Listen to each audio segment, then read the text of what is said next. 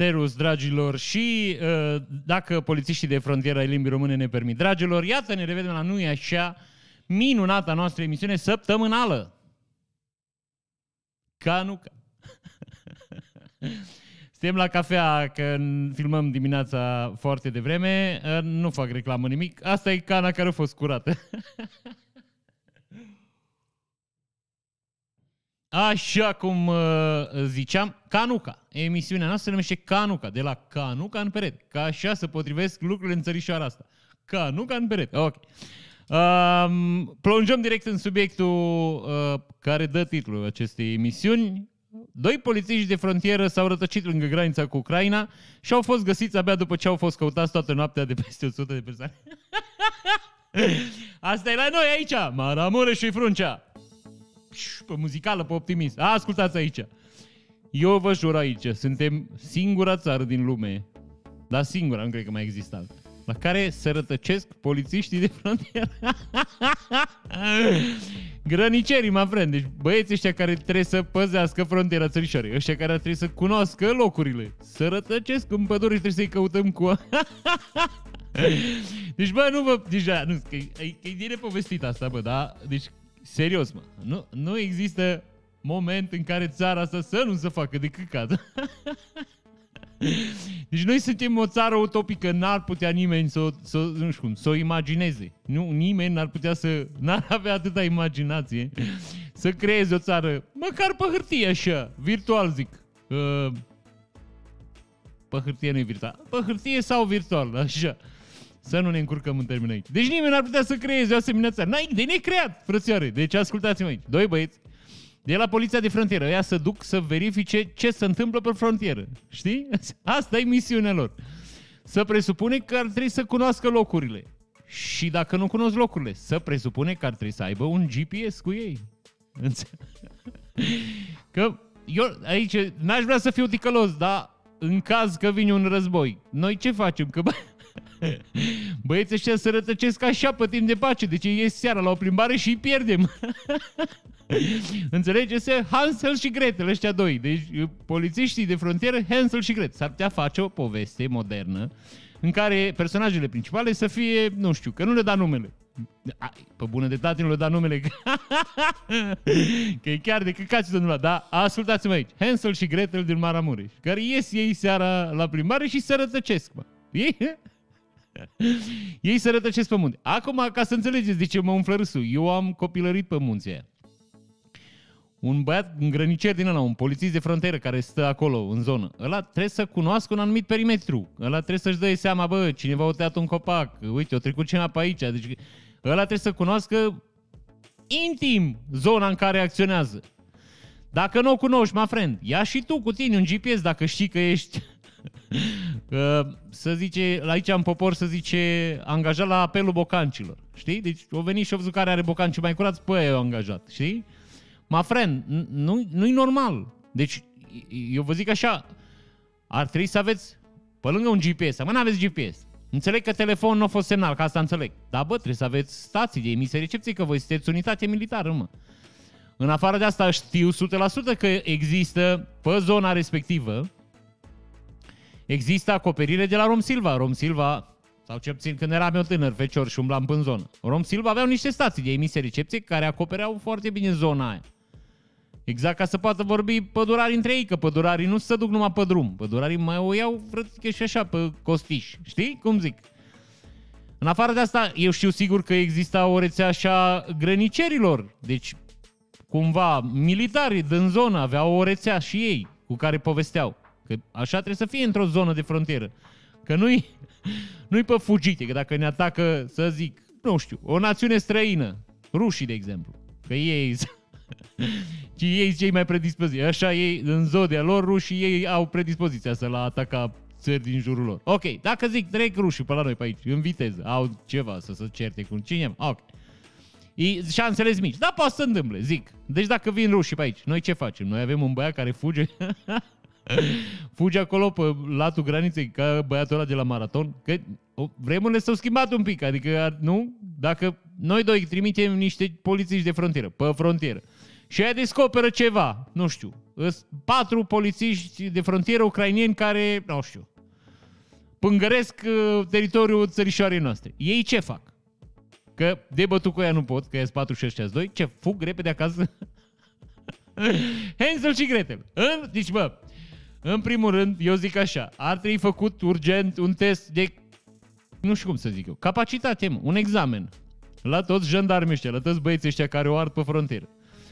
Și, uh, vă zic imediat ce am eu probleme cu băieții de frontieră.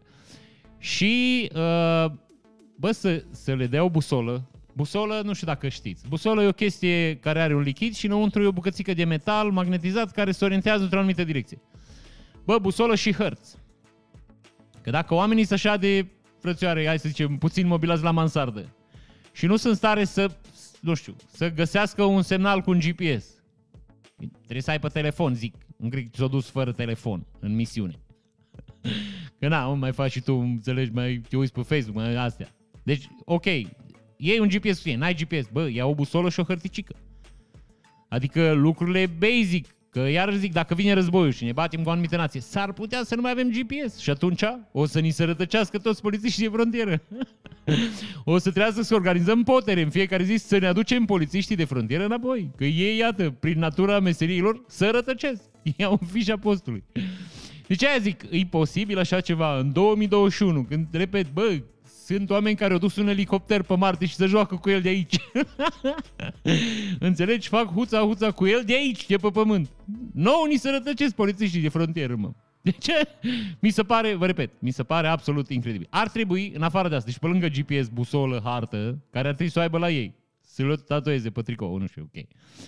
Ar trebui să aibă frățioare, un, dacă chiar așa îs, deci dacă ăsta e nivelul, să le dea câte un săculeț cu pietricele albe. și să-și lase o dâră pe unde a mers ca să nu... Sau o oață. Ar putea să-și ia o oață. Frățioare, ți iei o oață, vin înapoi, strângi ața, duci acasă. Nu patrulezi numai cât iața. Bă, deci nu se poate așa ceva, mă. Deci absolut nu se poate. Deci e ceva, ceva de nespus. Zice așa, că mi se pare știrea foarte faină, de aia insistăm. 100 de oameni au căutat plus 14 cetățeni de la Salvamont. Poliția de frontieră. Vă mai întrebați de ce fură, de ce trec ăștia cu țigările granița? Că n-are ce să-i controleze, că dacă ar controla, e riscul prea mare să se rătăcească și ne costă prea mult. Și așa că bănesc că și băieții de la graniță zic, bă, lasă-i să treacă, că dacă ni se rătăcesc 4-5 din ăștia, n-avem, ne stricăm tot weekend până îi găsim, până iar îi scoatem, până îi hidratăm, știi? Îi încălzim, că cum am pic răcoare în pădure, asta zic. Deci mai bine trec oameni cu țigări. Lasă-i să treacă, că dacă îi trimit pe ăștia să rătăcesc, ne costă mai mult. Plus că ar sta așa acasă, înțelegi? Bun! Cam atât despre această minunată știre despre care am putea vorbi la nesfârșit, dar până la urmă asta e asta. Și avem breaking news. Dăm, tărăm, da. Deci, bă, o picat cascada de la Bigar. Cred că așa se citește. Deci nu sunt foarte sigur că asta e citirea cum trebuie. Bigar. Deci am autocascadă și noi, care era frățioare, mândria țărișoare, era mamă, deci era în toate topurile. Nu puteai să vorbești ceva, că să nu vină un român să zică ce? Alea e, aia e cascadă, să zic, noi ce cascadă avem. Băi, eu am fost și am văzut Nu e nici pe departe, cum apare în, știi? Na, n-are nicio treabă. Deci e o jucărică așa față de cum apare în poze, că în poze te uiți și zici, băi, nenică, băi, dar ce cascadă avem? Nu. Ei, pur și simplu era un bolovan cu, um, era zic cu muci, cu mușchi pe el, pe care curge apa. Ei, bolovanul ăla, din motive independente de voința noastră, cred, pică râu. Deci o sucombat. Ei, s-a prăbușit toată industria turistică din zonă, care e industrie turistică, voi nu știți. Era incredibil de dezvoltată. Eu să vă arăt niște imagini dintr-un clip făcut de un băiat, bineînțeles cu telefonul pe vertical, ca așa să filmează la noi în țărișoare. Dar na, nu putem să avem și pretenții.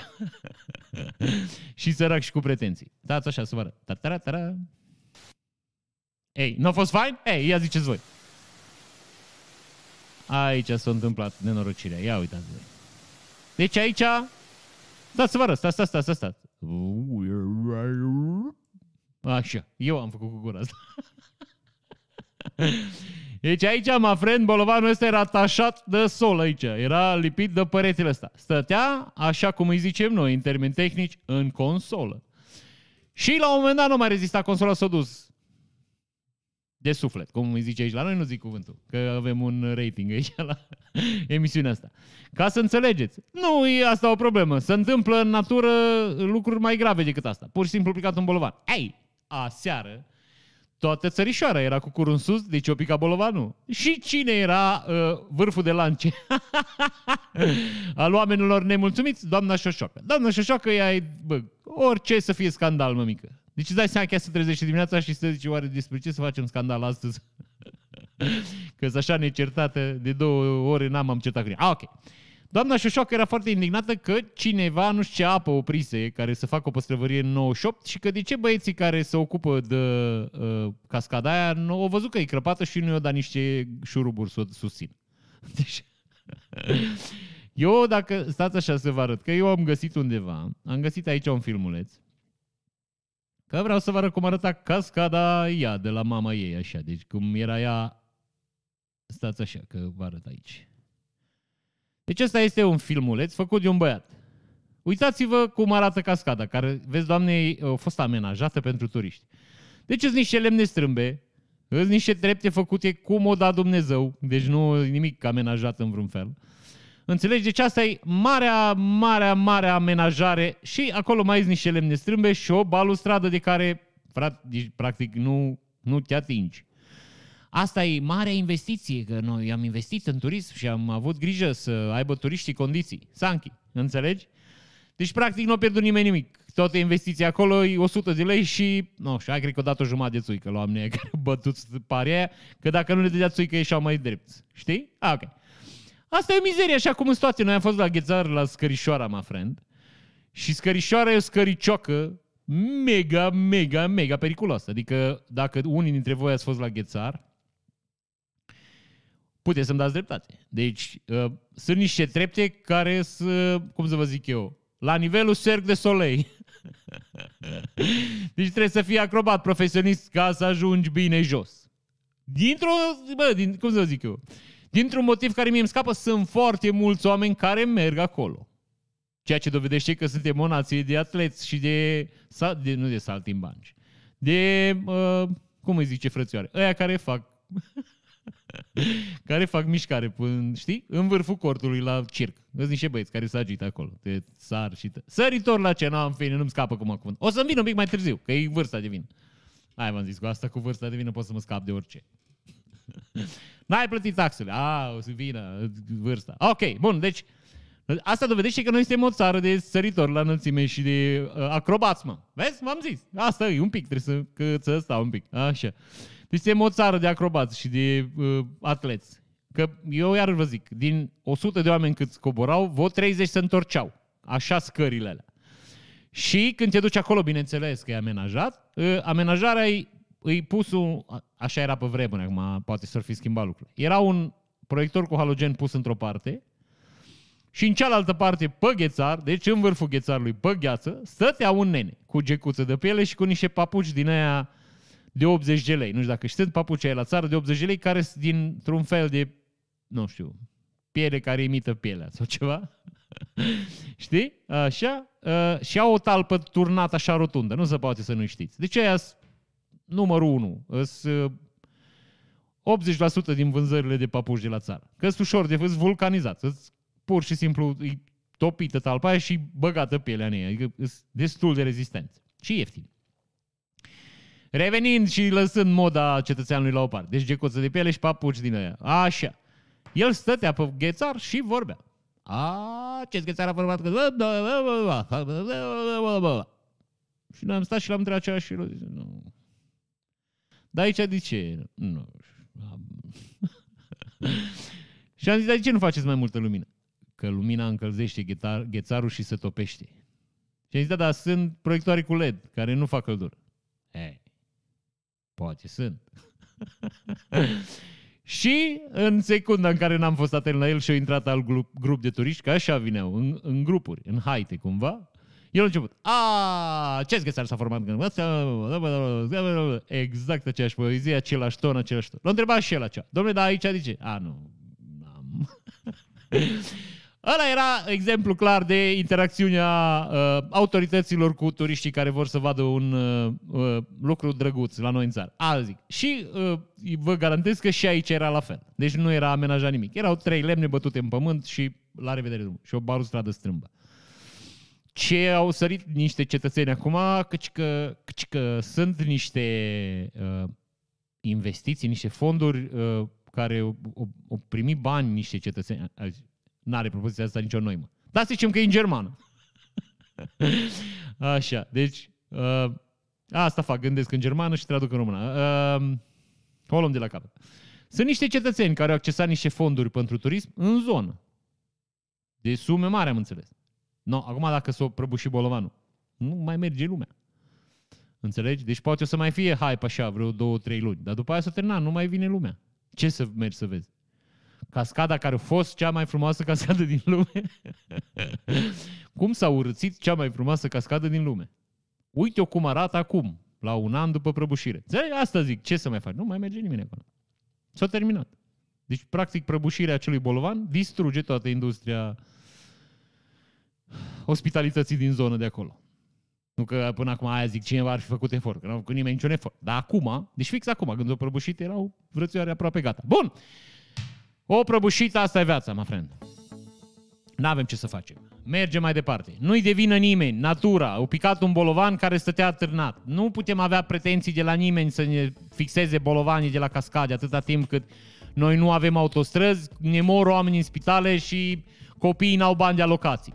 Înțelegi? Zic, nu avem, putem, nu putem avea pretenții. De ce n-ați prins bolovan? Că n-are cine. Că nouă ni se rătăcesc polițiștii de frontieră. până munți, mă. Noi suntem în stare, să, noi nu avem polițiști care se bă, du-te până pe frontiera aia înapoi și știi 100% că se întoarce. du-te până la frontieră, că du-te la o știre, cum era, așa. Du-te până la frontieră, dacă nu vin două ore, trimit 100 de oameni să te caute. Aia zic. Cel mai bine coață. Coață nu ne rătăcim niciodată. Punem niște ațișoare în pădure, așa. Schimbare de situație în ancheta privind... În ancheta privind explozia de la Arad. Fiți atenți aici. Vă distrug sistemul de valori. Ascultați Se ia în calcul premiza omorului calificat cu premeditare. Băi, îmi cer scuze că râd, că e moartea unui om totuși nu e un moment și nu ar trebui, adică e nepotrivit gestul, da? Bă, deci, noi trăim într-o țară de oameni tâmpiți. Eu vă tot spun și voi nu mă credeți, mă. Și fiecare zi ne demonstrează asta. Deci, după șapte zile, după ce omul ăla sărac a fost aruncat în aer, vine un băiat de la poliție și zice, he, până acum n-am fost convinși, dar acum putem uh, să luăm în calcul, că nu-i sigur nici acum, uh, omor cu premeditare. Deci, mai era până acum, să mai gândiți cineva varianta, că era un băiat care avea de dus o bombă, știi? Vă revin și la ipoteza asta, că e și aici, e de discutat. Deci un băiat care avea de dus o bombă, ce faci? Bă, mă duc până în oraș, am de dus o bombă la un prieten și vin. Hai că te aștept, vin în 10 minute. Ai, zici, știi? Deci era un băiat care avea să duc o bombă și l-a rugat pe băiatul ăsta. Bă, mergi în centru la, nu duci mie bomba asta până la băiat? Și el a zis, ba, dă-o mă încoace, că o duc. Știi? Asta nu e omor cu premeditare, asta e accident. e omor din culpă, că tu n-ai vrut să-l omori pe ăsta. Vrei să-l omori pe altul, dar nu poți fi judecat pentru ce urmează să faci. Ce s-a întâmplat aici? Bomba, o explodat, ok. Deci, clar, ipoteza asta a fost anulată. Deci nu, nu e omor din culpă, deci nu e ca și cum omul ar fi cărat o bombă pentru cineva sau l-ar fi rugat cineva sau i-ar fi pus și ar fi uitat în mașină, că poți fi terorist, ai de dus o bombă. Te întâlnești cu omul, bei o cafea și după aia zice, bă, hai să mergem până în oraș. Păi, mergem cu mașina ta? Da. Stai să-mi iau bomba. E bomba când mergi în mașină, îmi povestești, bă, ți ia valul, când te dai jos rămâne bomba la o mașină. No, ipoteza asta am înțeles că e scoasă din cal. O mai ieșit, deci că eu am urmărit foarte atent fenomenul, au ieșit niște cetățeni de la sindicatul poliției. Eu, eu nu înțeleg de ce băieții ăștia de la sindicat emit păreri. Eu, eu n-am, pur și simplu n-am înțeles asta. Ce legătură are sindicatul poliției? Care ei, practic, sunt niște sindicaliști. Ei n-au legătură cu ce sunt cu activitatea criminală în țară. Că așa poate să-și dea cu părerea oricine. Deci la modul ăsta. Nu știu. Uh, femeia de servici de la liceul Ion Luca Caragiale din Iași. Nu știu dacă este. Dar dacă este, femeia de servici ar putea și ea să fie bună ziua. Ce părere aveți despre bombă? Ok. Fiți atenți aici. Aveți nevoie de atenție, nu se poate. Hai deci. Era, este nevoie, pentru o asemenea operațiune, e nevoie de trei oameni. Și asta am aflat de la poliție, să știți, nu de la sindicat, de la poliție. Deci a ieșit un de la poliție și a zis așa. Pentru o asemenea operațiune avem nevoie de trei oameni. Cel care dă comanda, deci cum ar veni comandantul, că el dă comandă. Dacă are comandă, e comandă. Ah, ok. Cel care face bomba, bombardier cum ar veni, așa, bombaliotul, cu ceva, unul din ăsta, dar cu bombă, asta zic, și băiatul care o duce și o, cum să zic eu, o detonează. Detonatorul. Sau curierul, cumva, unul din astea două. Deci sunt cel puțin trei persoane pentru că ne-a explicat un băiat care să pricepe, am înțeles, care e, bă, nu știu, e ceva cu armament, cu astea. Deci e specialist, deci știți că dacă, deci dacă în țara asta avem ceva, păi avem specialiști, mă ah, Ok, deci, je reviens. Uh, în general, zice băiatul ăsta, care, iar zic, avea alura unui om care să pricepe și vorbea coerent, adică nu ne-am gândit vreun moment că are ceva atac cerebral sau așa. Zice, fii atent. Băieții care fac bombe nu le prea duc. nu știu de ce n-au livrare, adică... Bă, nu că... Nu știu cum să zic. E un pas, știi? E, e un, evoluția produsului. Îl dai fără livrare și la un moment dat când începe să scadă cererea, bagi livrare în preț. Da, așa au zis omul că băieții care fac bombe nu le prea livrează. Nu cumva e bă, la alt nivel. Adică, frățioare, vrei să-ți cari o bombă? Adică, bă, fuck, eu, nu poți, știi? Deci sunt trei persoane, asta am vrut să vă zic. Și, uh, iarăși, o, o dezvăluire care ne dă peste cap șirul evenimentelor. Stai, că trebuie să simt nevoia să vă văd mai de aproape în mașina uh, omului au fost găsite două ADN-uri diferite. Deci, îți dai seama că acum atâți prietenii lui care o trec vreodată și ei pe mașina aia în vizorul poliției. Înțelegi ce zic? Deci, asta, a, a, atât am vrut să zic. Deci, ei au reușit după 3-7 de zile să zică, bă, sunt două feluri diferite de ADN în mașină. într-o mașină în care oamenii mergeau cu ea, adică să, știi, era cumva de așteptat să fie.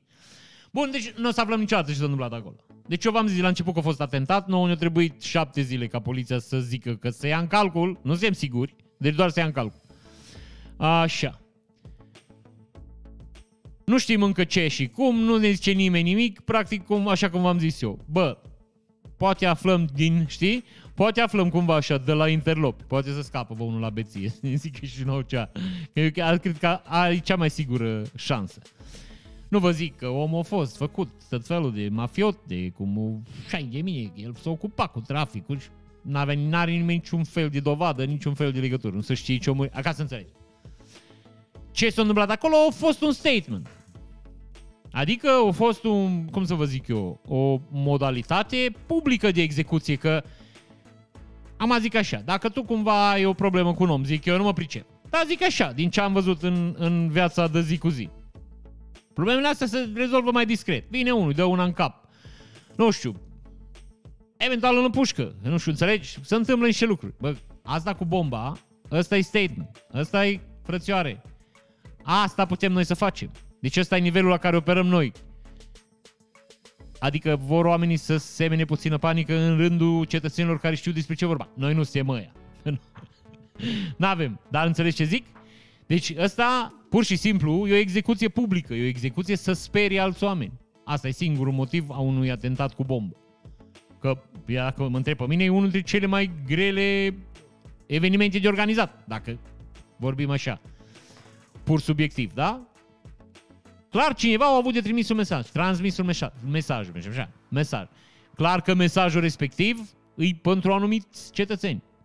Și iarăși vă zic, nu cred că omul ăsta, care a plecat dintre noi, a fost din greșeală acolo, înțelegi ce zic eu? Deci omul era băgat în niște activități care, nu știu, uh, s-au soldat, da, au dus la uh, Zicem execuție, că e execuție până la urmă, da? Deci n-are cum să fie, frățioare, o crescut, el o scăzut prețul la somnul africană la care creștea el și concurența o nebunit și o hotărât să-l Deci nu se întâmplă asta. Deci clar băiatul avea niște activități care presupun genul ăsta de interacțiune. Adică, iar vă zic, că eu dacă mă duc la un băiat și pun o sticlă în casă sau înțeleg, fac niște lucruri astea cu care mă ocup eu, fac o reclamă, cea. Nu vine nimeni să mă arunce în aer. Și dacă mă cer cu omul ăla, adică, știi, că se mai întâmplă. Nu știu, nu ne înțelegem, nu avem chimie. Să mai întâmplă. Statistic, trebuie să se întâmple. Nu e normal dacă nu se întâmplă. Aia zic, știi?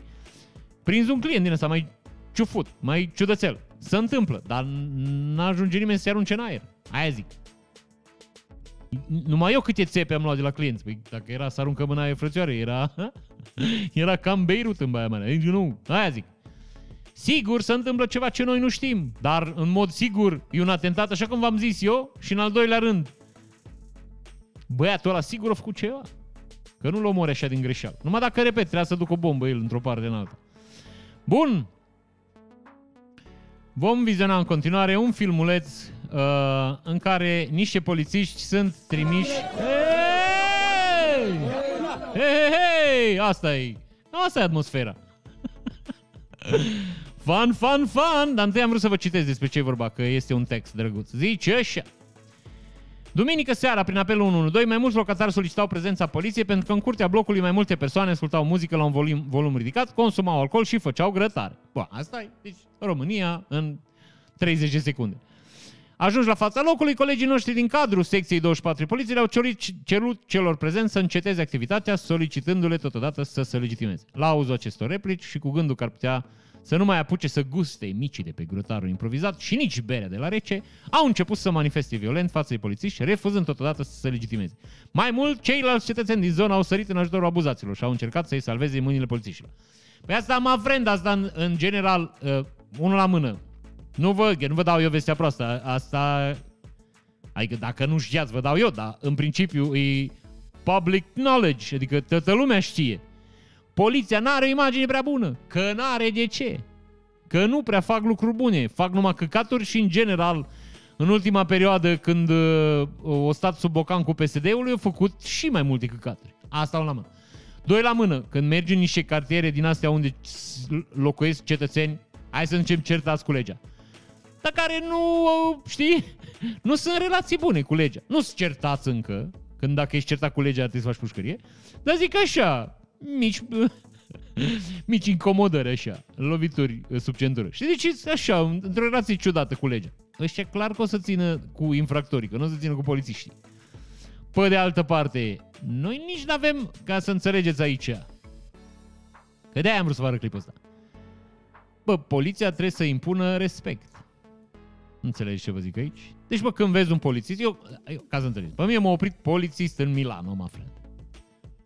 Bă, putea să-mi dai amendă pentru orice, o plăteam cu dragă inimă, n-am luat amendă. Pur și simplu ne-a oprit. Am vorbit, am schimbat două, trei vorbe, n-am făcut nimic rău. Pur și simplu, omul a vorbit cu noi. Bă, știți cum arăta, mă friend? Avea un costum perfect, o șapcă perfectă, niciun fir de pră, bă, impecabil, bă, nici și bă, nu se poate. Hainele călcate, dungă la pantalon. Bă, știți cum era? Na, mi-e foarte greu că nu am grad de comparație cu nimic din România. Că în România noi nu avem o asemenea unitate să aibă prestanța. Sau por fi pe la Cotroce Magalon, eu nu i-am văzut. Nu știu. Garda elvețiană, cea, nu știu. Deci, ești my friend. Cât m-am uitat la el? 73 de secunde. Înțelegi? Că am numărat în cap. Bă, nu aveai nimic de care să zici, ai de căcat repet, hainele impecabile, frumos, da? postură, șapcă, bă, dinții, bă, aranjat, ras, frumos, bă, nimic. Deci, îți jur, dacă și adresă să dai 200 euro, îi mă da, nici nu, bă, nici măcar n-aș fi avut o secundă, dați așa să mă vede, nici măcar o secundă n-aș fi stat să zic, bă, dar de ce mă amendez? Că nu, nu mai aveam, înțelegi? Eram absolut copleșit. Că era, frățioare, era un polițist impecabil. Și așa erau toți. Deci când te uitai pe stradă, mă frente, îți avea aceeași înălțime. Băi, supli, n-ai văzut unul cu burtă, mă. Unu. Toți erau, vă repet, atletici, frumoși.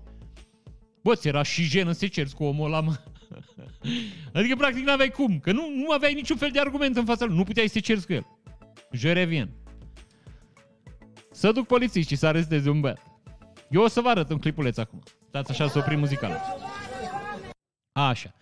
Bineînțeles, cetățenii care urlă ne omoară, asta că e așa în tenis la noi. E filmat cu telefonul pe vertical, că așa se filmează la noi Deci grămada asta organizată aici, de polițiști și infractori, că sunt și infractori acolo, îs acolo toți, șapte oameni, să-i pună cătușe la un băiat. Ce vă rog să observați? Îi, este aici un... Întâi am crezut că e băiat, dar nu e băiat, e fată. Așa. Uh, nu vă ard, nu vă țin mult. Uh, ideea e că... Uh, Mariane. Termină, mai Mariane. Deci, Marian, deci ca să înțelegeți ce s-a întâmplat, vă dau eu din casă. Marian o spart oglinda la mașina poliției. el, asta, el asta știe să facă. Dar altceva am vrut să vă arăt. Deci, tu vii poliție, ești poliția română, da? Pe lângă că sunt niște femei acolo, care eu nu vă spărați că vă spun, eu sunt cu egalitatea între sexe și ăsta, dar la scandal, mă friend, când e bătălie, n-a aduci femei. Adică nu știu cum să vă zic, nu aduci femei, mă friend. Uite, doamna asta, asta trebuie să vă arăt. Deci, uitați-vă numai un pic. Uitați-mă cum îi stau epoleții.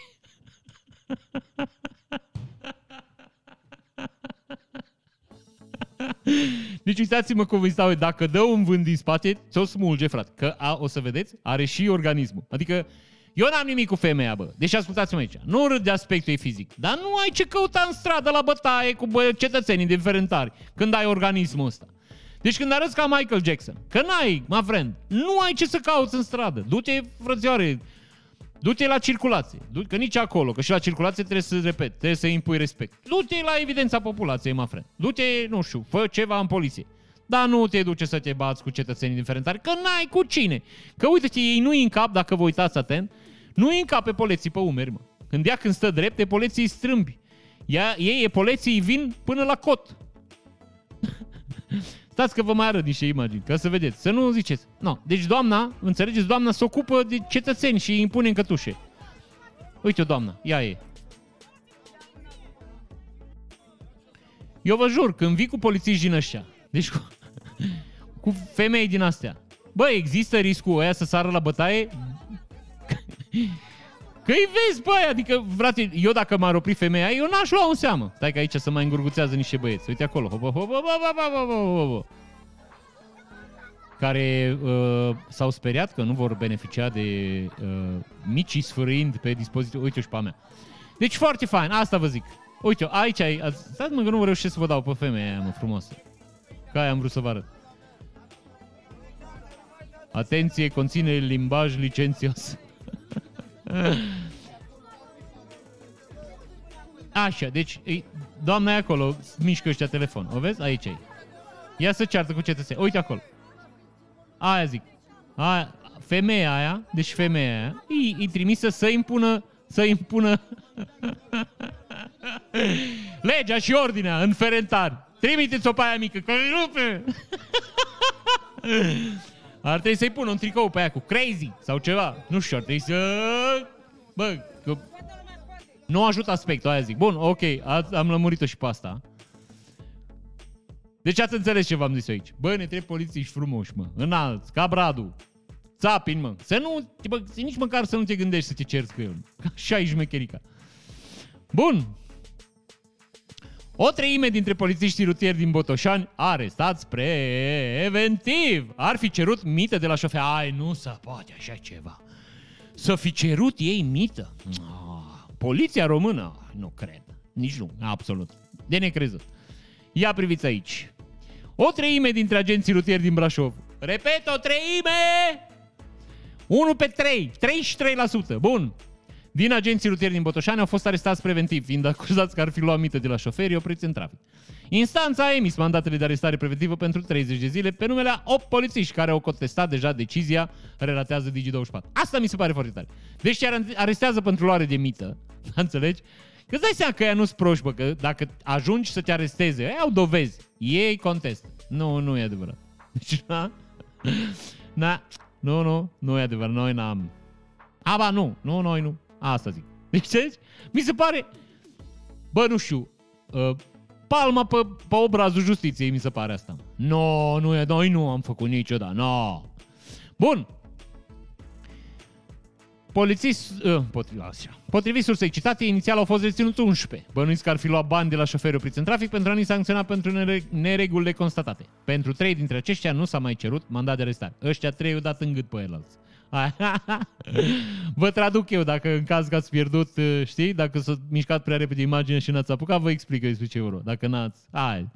Poate sunteți plecați din țară, nu mai e limba română, nu mai, știi, nu mai e prima limbă, știi? Gândești în germană până traduci aia. De ce vă traduc eu? Ăia trei au dat în gât pe ăștia. Bun.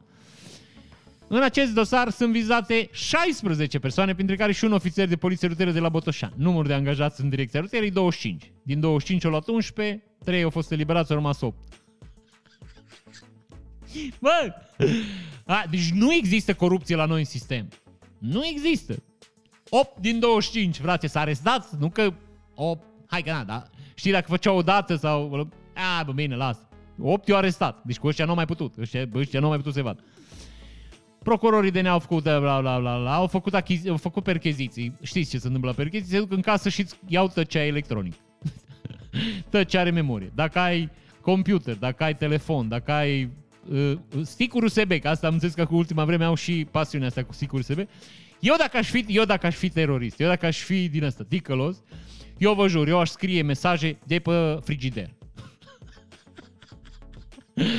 Nu, hai și eu am frigiderul, mă friend. Da, eu am frigiderul la poliție, dacă ești șmecher. Deci jur, eu de pe frigider aș scrie mesaje din astea pentru băieți, pentru colegi, cum ar veni. Bun. Totodată procurorii au mai susținut că într-un context asemănător, în perioada 31 martie 26 și 9 iulie, de, na, ofițerul de poliție ar fi fost... Stați așa, că na, n-am ajuns încă aici. Deci, conform procurorilor, în perioada iulie, iunie-noiembrie 2020, cei 16 inculpați și polițiști au fi, ar fi primit sume de bani cuprinse între 100 și 100 de euro, 100 de lei și 100 de euro, de la mai mulți, poliți, de la mai mulți șoferi. Ok, deci n-are nicio legătură asta. Pe de altă parte, pe un băiat, dar nu zice cine.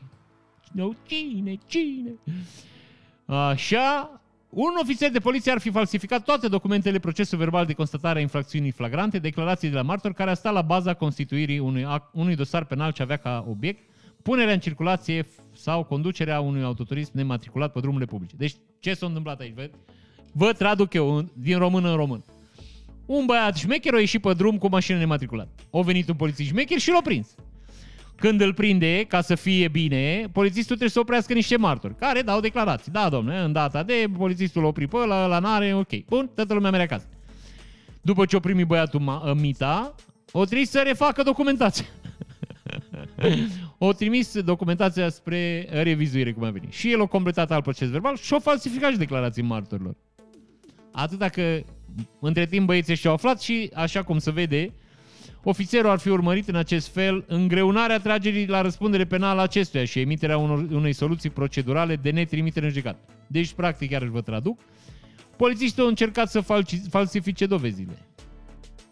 Pălei, cum ar veni. Da, iarăși zic, dacă omul a încercat, da, înseamnă că există o posibilitate. Înseamnă că cineva a mai făcut asta, că nu te-a pus tu de nebun să faci lucrurile astea, știi? Că te gândești, bă, nu, dar dacă el a încercat, înseamnă că există o portiță acolo. O portiță de care, cum să vă zic eu, așa mai auzisem, că mai erau niște cetățeni care povesteau că, bă, ia am oprins și am rezolvat și m-am dus și am, știi? Mai erau. Mai auzisem povești din astea. Dar uh, nu cred, într-o țară ca așa noastră, de democrația și forțele care uh, veghează asupra noastră, poliția de frontieră, polițiștii din uh, Ferentar, deci ăștia, ați văzut, unul și unul. Bun! Păsările flamingo din rezervația Biosfera Delta Dunării. Nu vă citesc titlul, că dacă vă citesc titlul, vă spun ce se întâmplă în articol. Și o să vă citesc exact ca într-un film din ăla. O să o luăm cronologic, adică o să o luăm în ordine în care s-au întâmplat faptele. Administrația RBDD Uh, rezervația Biosferă Delta Dunării, cred. Ceva, una din astea două. Așa.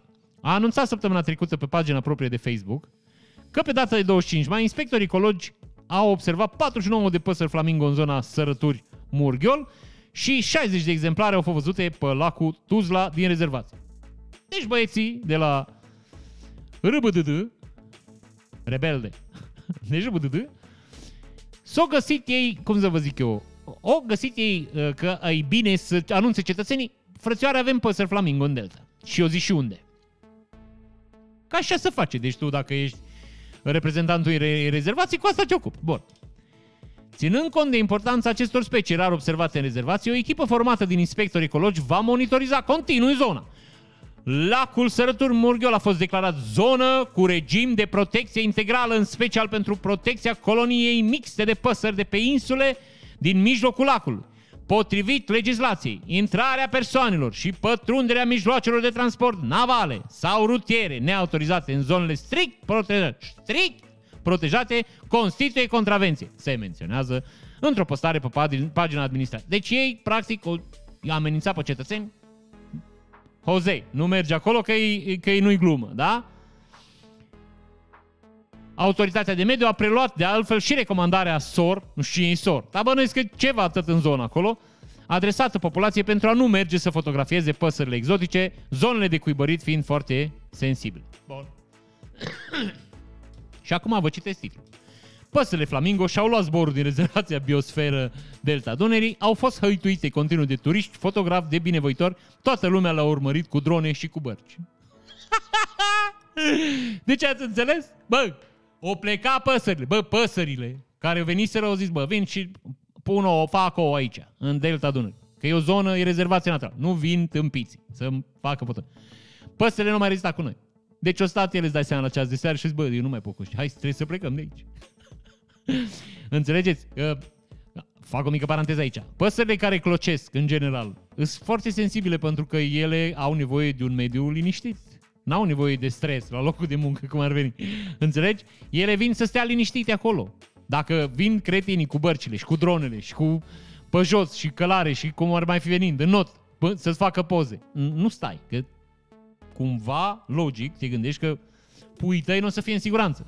Și bineînțeles că nu o să fie în siguranță într-o țară de nebuni. Deci voi înțelegeți că toată lumea s-o grăbit să facă poze la Flamingo. Asta în condițiile în care, vă repet, cetățenii și avertizaseră că nu-i voi. Bineînțeles că avertizmentele astea n-au nicio valoare pentru că nu face nimeni nimic. Că băieții din Delta trebuiau să zică, da, dacă veniți în Delta, e 2500 lei amenda. Dacă vă prindem cu barcă, e 3000. Dacă vă prindem cu dronă, e 5000 și să confiscă drona. Asta trebuie să facă și trebuie să pună 20 băieți, pentru că, iarăși îți spun, în România, dacă scrii în Delta, în lacul ăla, este, nu știu, o pasăre care nu a fost până acum la noi, bă, câteva mii, aia nu zic eu, câteva sute de nebuni să duc să-i facă poze. Fără să se gândească la cioacă. Ei nu au, cum să vă spun eu, ei, ei nu înțeleg conceptul de rezervație naturală. Ei nu înțeleg conceptul de faună care nu trebuie să se întâlnească cu omul. Ei nu, tre- nu înțeleg, bă, faptul că animalele alea au nevoie de liniște. Au nevoie de un mediu în care să trăiască liniștite. Nu pot trăi în stres. Cu nebuni care îl urmăresc. Și zice așa... Păsările flamingo care au putut fi observate începând de săptămâna trecută în rezervația biosferei Delta Dunării nu vor cuibări nici anul acesta în zonă, din cauza că au fost stresate de vizitatori, a declarat pentru Arger Press reprezentantul Societății Ornitologice din România. SOR, ăștia SOR, my friend. Vezi, m-am prins. Societatea Ornitologilor din România. Ornitologice. Societatea Ornitologică. O, una din astea. Cea cu ornitologie. A, bun. Prezent zilele acestea în județul Tulcea pentru observarea unei specii de păsări, reprezentantul Sora a afirmat că păsările au fost hăituite continuu de când au ajuns în România și au părăsit locurile în care începuseră să-și pregătească cuiburile. Au fost hăituite continuu de turiști. Asta cu hăituită, my friend, e hăituită. Ok. Au fost hăituite continuu de turiști, fotografi, de binevoitori, toată lumea le-a hăituit cu drone. Asta nu zis, era ce l-am urmărit, dar am zis să bag ceva pentru efect dramatic aici. Așa, cu bărci, cu tot ce e posibil pentru a face o poză bună, mai de lăudat. Aici, în zona strict protejată, au început să-și pregătească locul de cuibărit, dar din cauza... A, v-am citit. Știți, ei, ok, ne repetăm.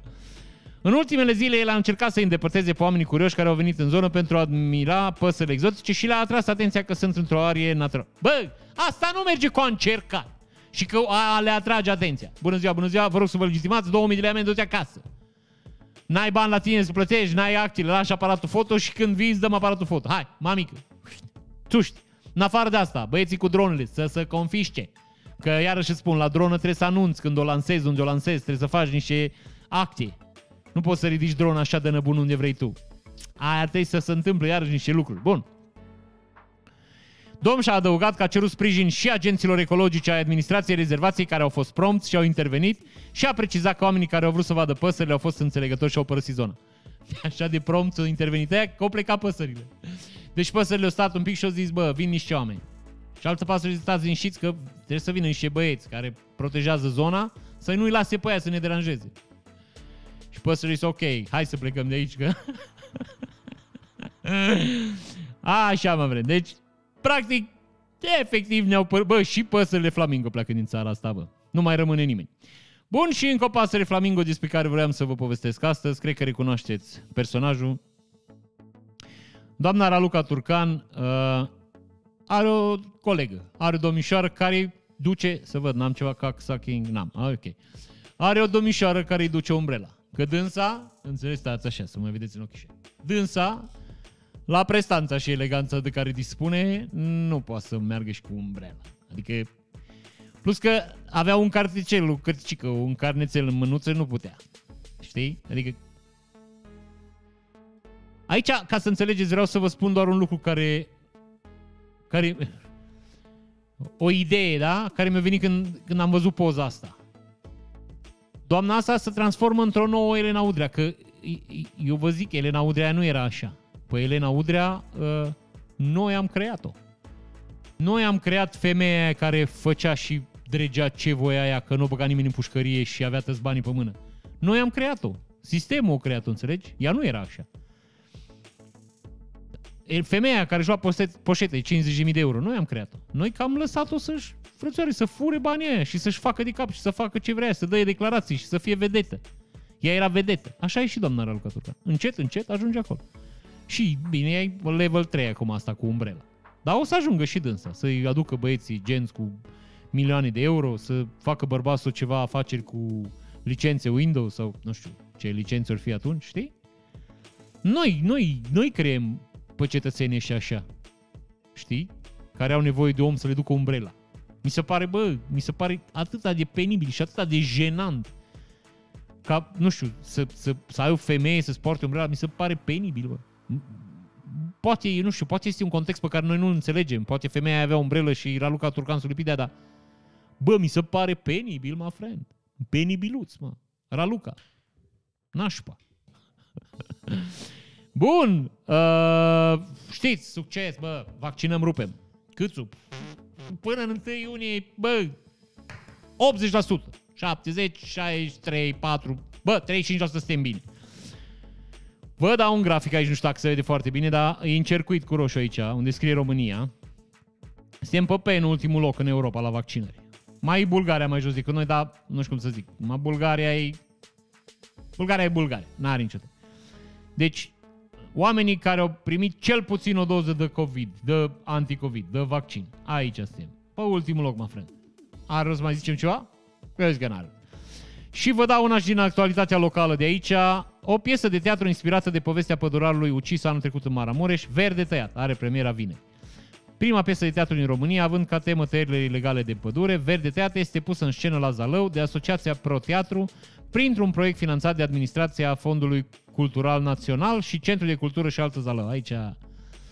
Dar, în fine, nu o, să, nu o să vorbesc despre asta, vreau să vă spun doar că o să fie jucată în Cluj-Napoca, Sibiu, București, Suceava, Târgu Mureș și Baia Mare. Așa că dacă vedeți undeva verde tăiat și aveți niște ore de pierdut, nu vă promit o experiență incredibilă că habar n-am despre ce e vorba, pot să vă spun doar că uh, lucrul ăsta s-a întâmplat și s-a întâmplat cu bani de la țărișoară. Deci, dintr-o minune dumnezească, niște băieți au primit de la un centru cultural niște bani să facă o piesă de teatru. Mi se pare incredibil. Ok. Să trecem peste acest moment. Elevii din Mogoșaia și-au primit bursa pe un card nou, Unicredit, adus de primărie, dar nu o pot scoate la ATM pentru că acesta este un alt fel de produs. Deci, practic, cetățenii din primărie au făcut un Mastercard, Mastercard Junior. Mastercard Junior e foarte bun pentru plăți online, nu poți scoate cash cu el. Că de e făcut pentru copii să nu poată scoate cash. Poți să-ți plătești vieți în, nu știu, Candy Crush, poți să, nu știu, să-ți iei itemuri pe Fortnite, poți să faci tot de chestii cum astea pe net, dar nu poți să scoți cash. Și părinții copiilor sunt foarte indignați că de ce nu poți să scoată cash. Că lor le trebuie cash. Aici, my friend, având în vedere că te adresezi unui public care nu are internet și n-au telefoane mobile și nu prea au ce cumpărături să facă de pe net, e un pic de înțeles. Alternativa era cash. Deci până acum se duceau în fiecare uh, săptămână, la primărie, prin care lună, la primărie le dă banii.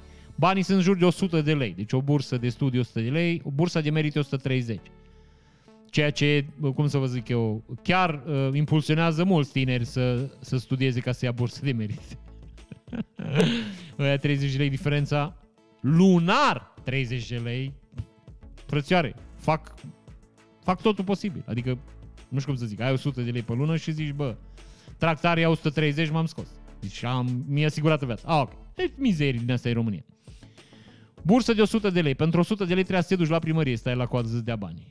Și acum băieții au găsit altă metodă, le dat carduri de care oamenii nu se pot folosi. N-am înțeles asta niciodată. În condițiile în care eu 100% copiii mai au un card. Că sigur mai au un card pentru alocații, dar dacă putem să mai cheltuim niște bani aiurea, că și așa banii statului, de ce să nu-i cheltuim? Deci, repet, dacă copilul ăla are un card de alocație, trebuie să aibă un card de alocație, ca și aia în tenis. De ce nu-i putem da bursa pe același card? Adică așa de greu de făcut lucrul ăsta? Sau pe cardul unui tutore, bă, asta este. Cine-i? Tăticul lui. Dă-i banii pe cardul lui, mă friend, în fiecare lună. Nu înțeleg de ce trebuie să mai facem un card care e cardul copilului. Oricum copilul nu îl folosește și că tot părinții îl folosesc. Înțelegi ce zic eu? Că și banii, dacă îi dădeai cash, nu venea copilul după ei, nu putea să-i scoată, trebuia un adult. E adultul ăla, banii lui, ia-i cheltuiește, îi cumpără bomboanele la micu, nu știu. Ce ea își cumpără? Își cumpără prezervative, că îl regretă pe ăsta micu. Știi? Deci ceva, aia zic. De ce nu se întâmplă lucrurile astea? De ce trebuie să mai facem un card? Că e cardul copilului. Dar nu poți să scoată banii bani. Bă, te doare mintea. Ia, bun, răspunsul în, în... Răspunsul l-am dat de mai multe ori până acum, de nenumărate ori până acum și e exact același. Oameni nepotriviți, oameni care nu se pricepe, oameni care nu știu meserie, oameni care nu au făcut o școală, oameni care s-au angajat politic cu pile. N-ai ce să te aștepți. Toate eșecele astea că așa mi se pare corect să le zicem, sunt eșece astea, nici măcar eșecuri, nu? Toate eșecele astea ale administrațiilor sunt datorită unor oameni care nu se pricep. Și o să ajungem și acolo. Zice așa.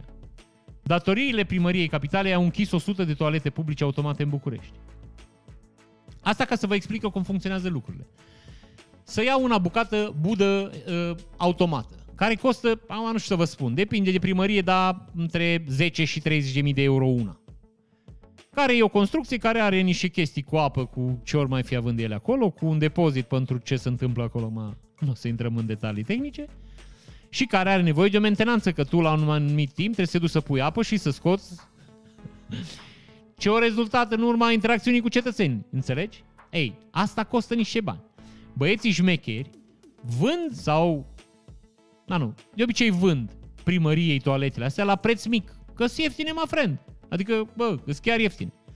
Primăria le montează, le pune. Deși, ă, în cazul de față, nu că nu sunt ale primăriei, sunt tot ale firmei respective și primăria trebuie să plătească întreținere. Întreținerea, mă friend, îi sute de lei pe zi. Zice așa, toaletă automată racordabilă 134 de lei, toaletă uh, ecologică mobilă 36 de lei și toaletă ecologică mobilă pentru persoane cu dizabilități 41 de lei. Deci, 134 de lei pe zi costă toaleta automată racordabilă. Deci 134 de lei. Servisare. Adică, nu știu, curățarea, dezinfectarea, ce se întâmplă acolo. 134 de lei pe zi. În condițiile în care eu zic că tu, fiind primărie, decât să dai 4.000 de lei pe lună pentru o toaletă, 4.000 de lei.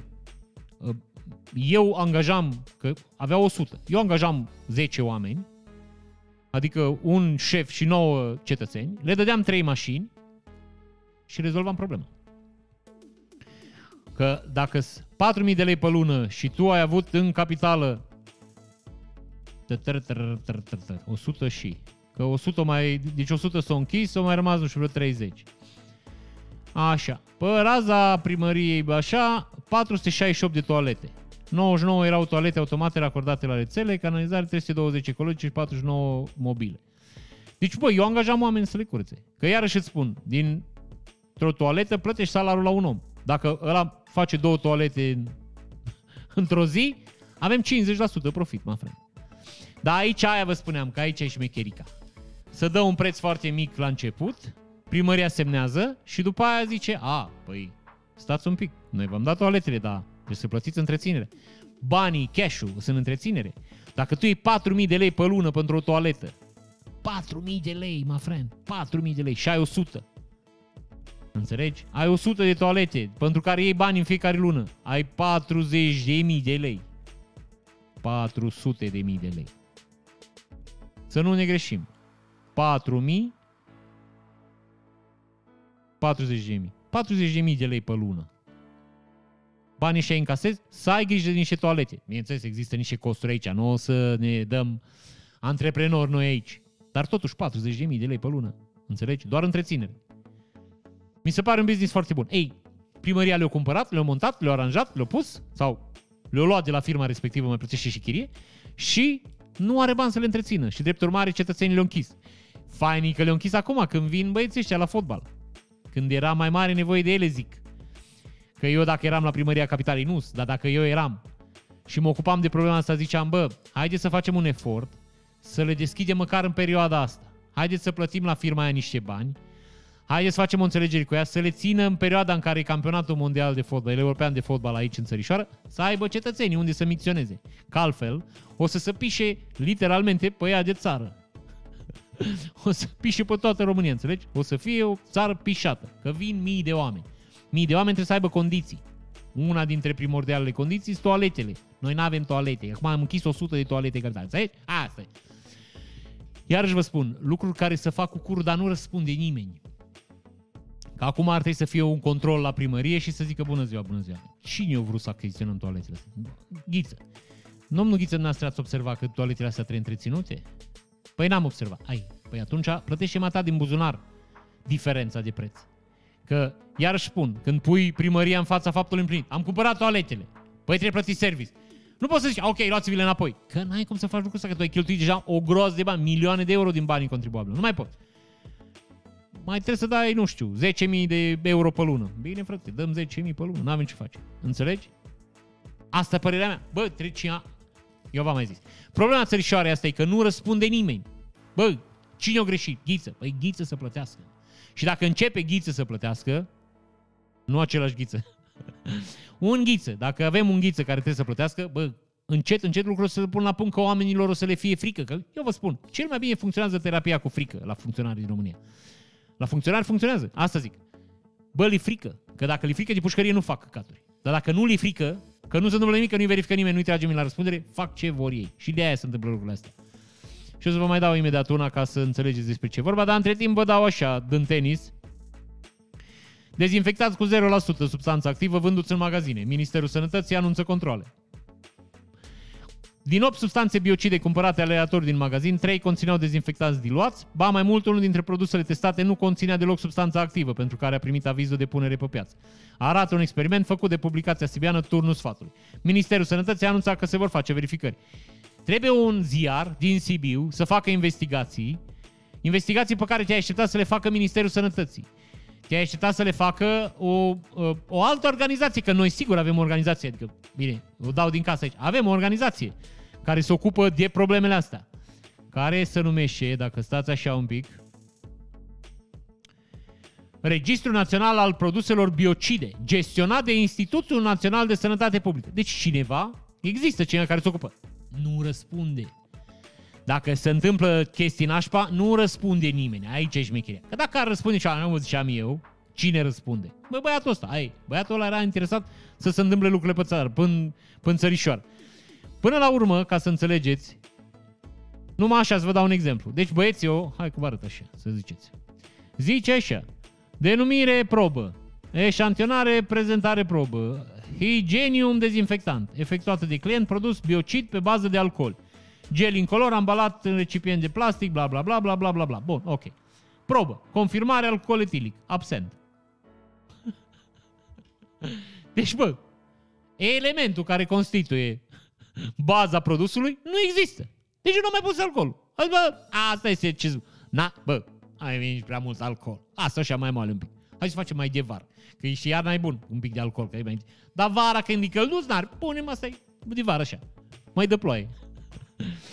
Bun, uh, bineînțeles, cetățenii care au fost, uh, cum să vă zic eu, luați în răspăr, deci așa, au zis, a, nu, nu produsele noastre sunt contrafăcute.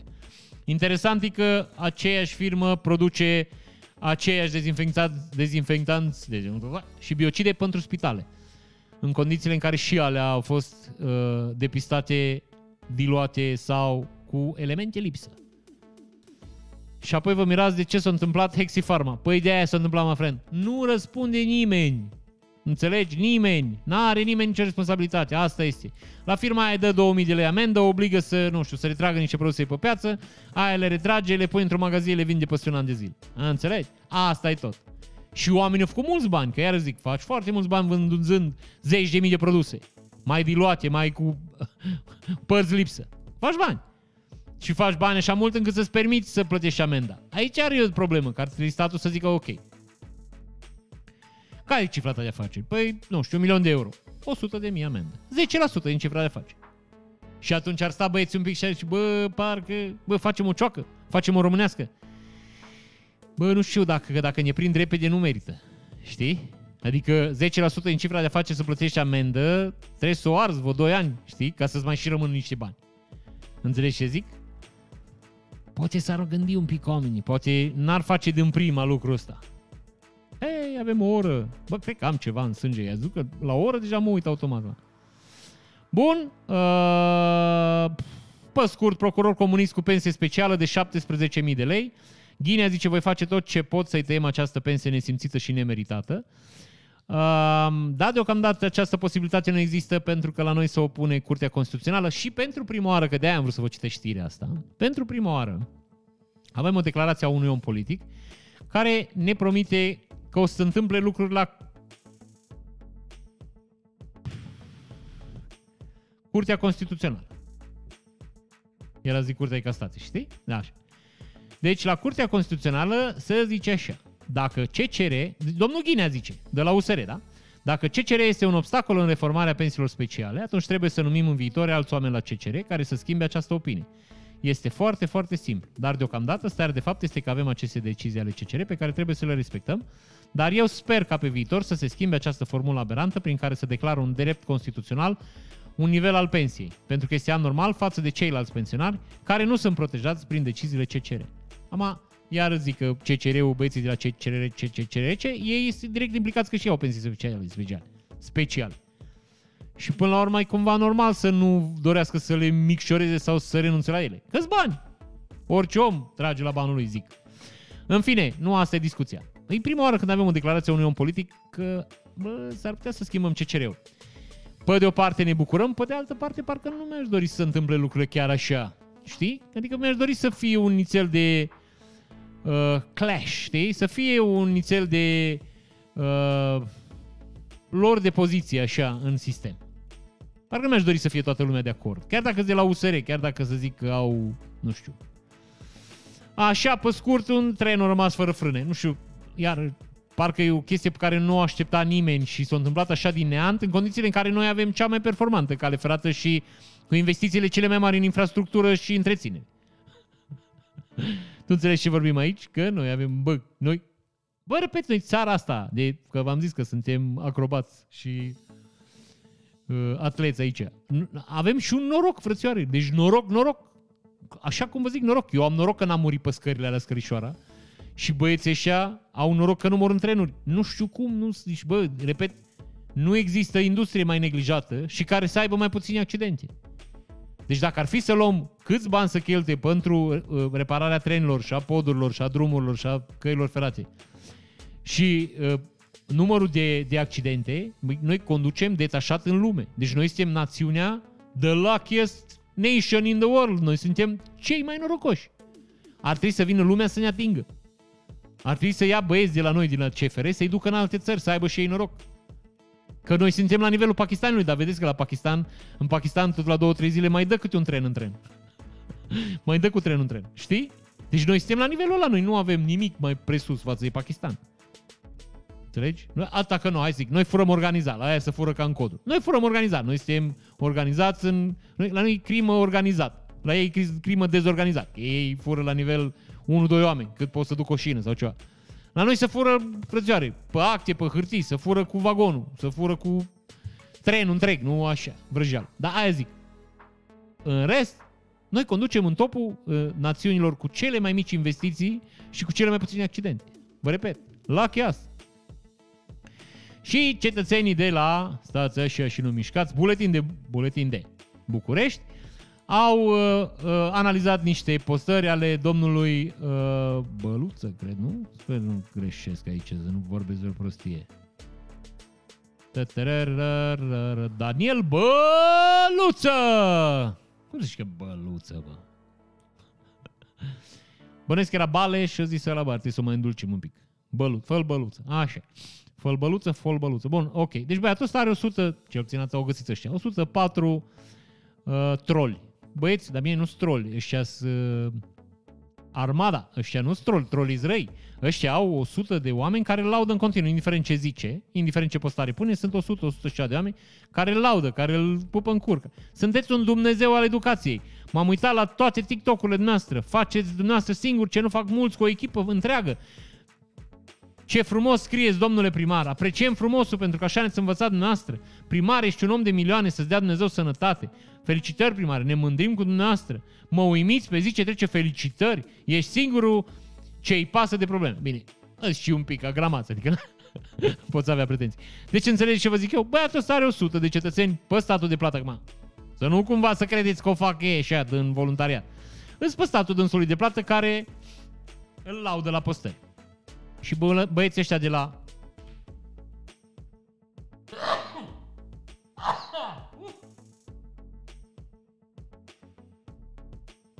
Și băieții ăștia de la buletin de Trebuie să mă urmeze că la mine vin în șarge.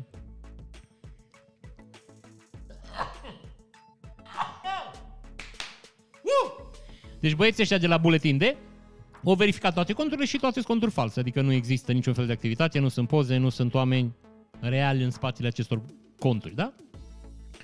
Practic așa o să rămân. În Spania avem o domnișoară care a tăiat penisul șefului ei, uh, acuzându-l de viol. Ma, eu nu știu cum se întâmplă lucrurile astea. Acum, vă repet, sunt un pic grup de realitate. Nu știu, că n-am, n-am studiat fenomenul și nici n-am avut pățanii de genul ăsta, dar ca să tai penisul unui om, el trebuie să fie afară cumva, nu? Adică trebuie să fie expus. Intemperiilor, zic. Că nu, nu poți, știi, în pantaloni așa. Deci, practic, omul umbla cu el scos. Adică, dacă îi cumva... Am putea să o credem pe femeie că s-a întâmplat ce s-a întâmplat. Trecem peste asta. Ancheta originii COVID, experimente pe virusuri letale la Wuhan într-un laborator cu securitatea unui cabinet dentar. Aici, că încet, încet apar jucătorii din piață, aflăm că americanii uh, subvenționau niște laboratoare în care se făceau studii asupra virusilor COVID în China și tot ei erau și puțin speriați că securitatea și uh, nivelul de izolare nu sunt uh, cele uh, recomandate pentru o astfel de activitate. Înțelegeți ce vă zic aici? Trebuie să scap de ticul ăsta. În fin. Deci înțelegeți? Americanii finanțau niște laboratoare care, ia ca, cumva acum uh, trăim cu impresia că ar fi fost de fapt la originea acestui minunat virus. Că, am, o să întrebați de ce studiază oamenii virus și până la urmă e ceva normal, să studiază să se vadă ce uh, uh, mutații poate să facă virusul ăsta, ce poate, cum poate ataca omul. Adică e bine să facem asta, profilactic, să, să studiem un virus și să vedem cum am putea scăpa de el în cazul unei epidemii. E bine să facem lucrul ăsta. Problema mare care apare aici e că virusul ăsta a scăpat în lume și nu prea știu nimeni ce să facă cu el. Acum, poate există și o explicație pentru vaccinurile care au apărut așa de repede. Că nu trebuie să ne mințim, vaccinurile astea au apărut mult mai repede decât ar fi sperat oricine. Bineînțeles, am, am mai povestit asta. Și datorită faptului că stau pe vaccinurile astea să sprijină pe 200 de ani de medicină și pe știință și să mai sprijină pe faptul că de data asta uh, autoritățile care uh, autorizau folosirea vir- uh, antivirusului ăsta uh, au fost mai pertinente. Adică au zis, bă, hai că e ok, eu și testele, hai să-i dăm drumul. Nu mai durat ani de zile, că dura în mod normal. Asta ar fi explicația. Da, uite că aflăm că totuși are și America un deget acolo, știi? Și, pe de altă parte, China raportează primul caz din lume de gripă aviară la om. Exact cine trebuie acum. Deci China, văd, bă, nu se lasă. China, în, cum să vă zic eu, conduce cursa virusurilor de pe planetă. Deci China, ne, dacă ne îngroapă cineva, ne îngroapă China.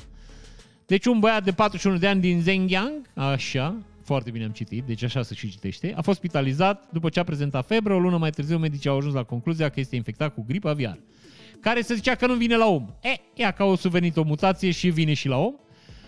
Rusia alunecă spre stanilism, autoritățile percheziționează și arestează un politician din opoziție. Deci, practic, rușii, ca să, aibă, să, să fie sigur că alegerile decurg cum trebuie, îl mai saltă pe câte unul. L-a distrus pe Navalny, deci pe Navalny, cu Navalny s-a terminat din punct de vedere politic și acum Dimitri Gudkov. Fost parlamentar și politician din opoziție, a declarat că ofițerii de securitate ruși au percheziționat marți locuința, apartamentele și apartamentele fostului, fostului său asistent și a șefului său de personal. Așa, acuzațiile pe care observatorii le consideră un semnal al represiunii desfășurate pot duce la o pedeapsă de până la 2 ani de închisoare și 5 ani de muncă silnică. păi eu zic că 2 ani de închisoare e mai... Știi ce zic? Adică îi dă mai puțin închisoare sau muncă silnică? Ce vrei? 2 ani în pușcărie sau 5 ani de muncă silnică? Cred că alegi 2 ani de pușcărie, adică eu... Da... Oh, ok. Să nu mergem acolo. Acuzație zice provocare de daune materiale prin înșelăciune. Sanchi. Deci, așa. Deci, practic, nu văd, că n-are rost să intrăm în subiect. Rusia îi arestează pe toți. Deci, Putin o să iasă în continuare și partidul lui mult, mult timp de acum. Așa, mii de militanți pentru climă și bicicliști au protestat sâmbătă în întreaga Germanie împotriva construirii de noi autostrăzi. La Berlin câteva sute de persoane au luat parte la ziua națională de protest, luând cu asalt două șantiere. Mie, personal, când citești știrile astea, mie îmi dau lacrimile. Există țări, deci voi trebuie să înțelegeți. Există țări, există oameni pe pământ care s-au săturat de autostrăzi. Există oameni pe această planetă care nu mai pot să vadă planeta asta cu autostrăzi. Nu mai vor să vadă beton. Nu mai. Înțelegi? Știu că e greu de înțeles. Sper să înțelegi. Că noi trăim într-o țară în care noi nu avem autostrăzi. Noi suntem doritori de autostrăzi. Noi am pupa autostrăzi. Noi dacă am avea autostrăzi, ne-am freca trupurile goale de ele. Noi am face orice pentru autostrăzi. Și există oameni pe această planetă care nu mai pot. Nu mai vor să audă de autostrăzi, frățioare. Nu mai, nici bă, le-au ajuns. Voi vă puteți imagina așa ceva? E exact ca și băiețelul ăla care trăiește într-o fabrică de ciocolată. Și toți copiii îl invidiază. Și el nu mai vrea ciocolată. Așa e și la nemți. Nu mai vor autostrăzi. Te doare mintea, bă. Un afacerist român, dat în urmărire generală în România, trăiește de șapte ani pe picior mare în Ucraina. Deci nu că trăiește pe picior mare. Îl cheamă ea pe la conferințe și îi dau premii și diplome. Și bineînțeles, el fiind dat în urmărire în România, nu-l caută nimeni.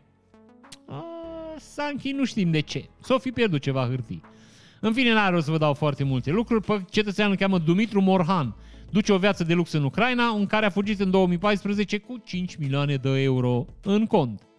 Deci la noi așa pleacă cetățenii din țărișoară cu bănuți în cont. Așa se fuge din țară. Știi? Deci tu fugi din țară și ajungi în altă țară să transferi banii. Ca așa în tenis, 5 milioane de dolari. Nu știu dacă înțelegi ceva aici, că eu nu înțeleg nimic, dar Că eu știam că în momentul în care un cetățean din ăsta e pus în urmărire, băi, să îngheață conturile, îi se blochează, îi se... ceva. Că iarăși vă spun, eu dacă nu plătesc 7 lei la stat, mi îmi blochează conturile, vine hârtie de la ANAF, bă, poprire pe conturi, trebuie să plătesc să mi le dezbloc, bă. Dezblocarea costă. Înțelegeți ce vă zic aici? Îs amendat și că îmi blochează conturile, nu că n-am plătit banii la stat.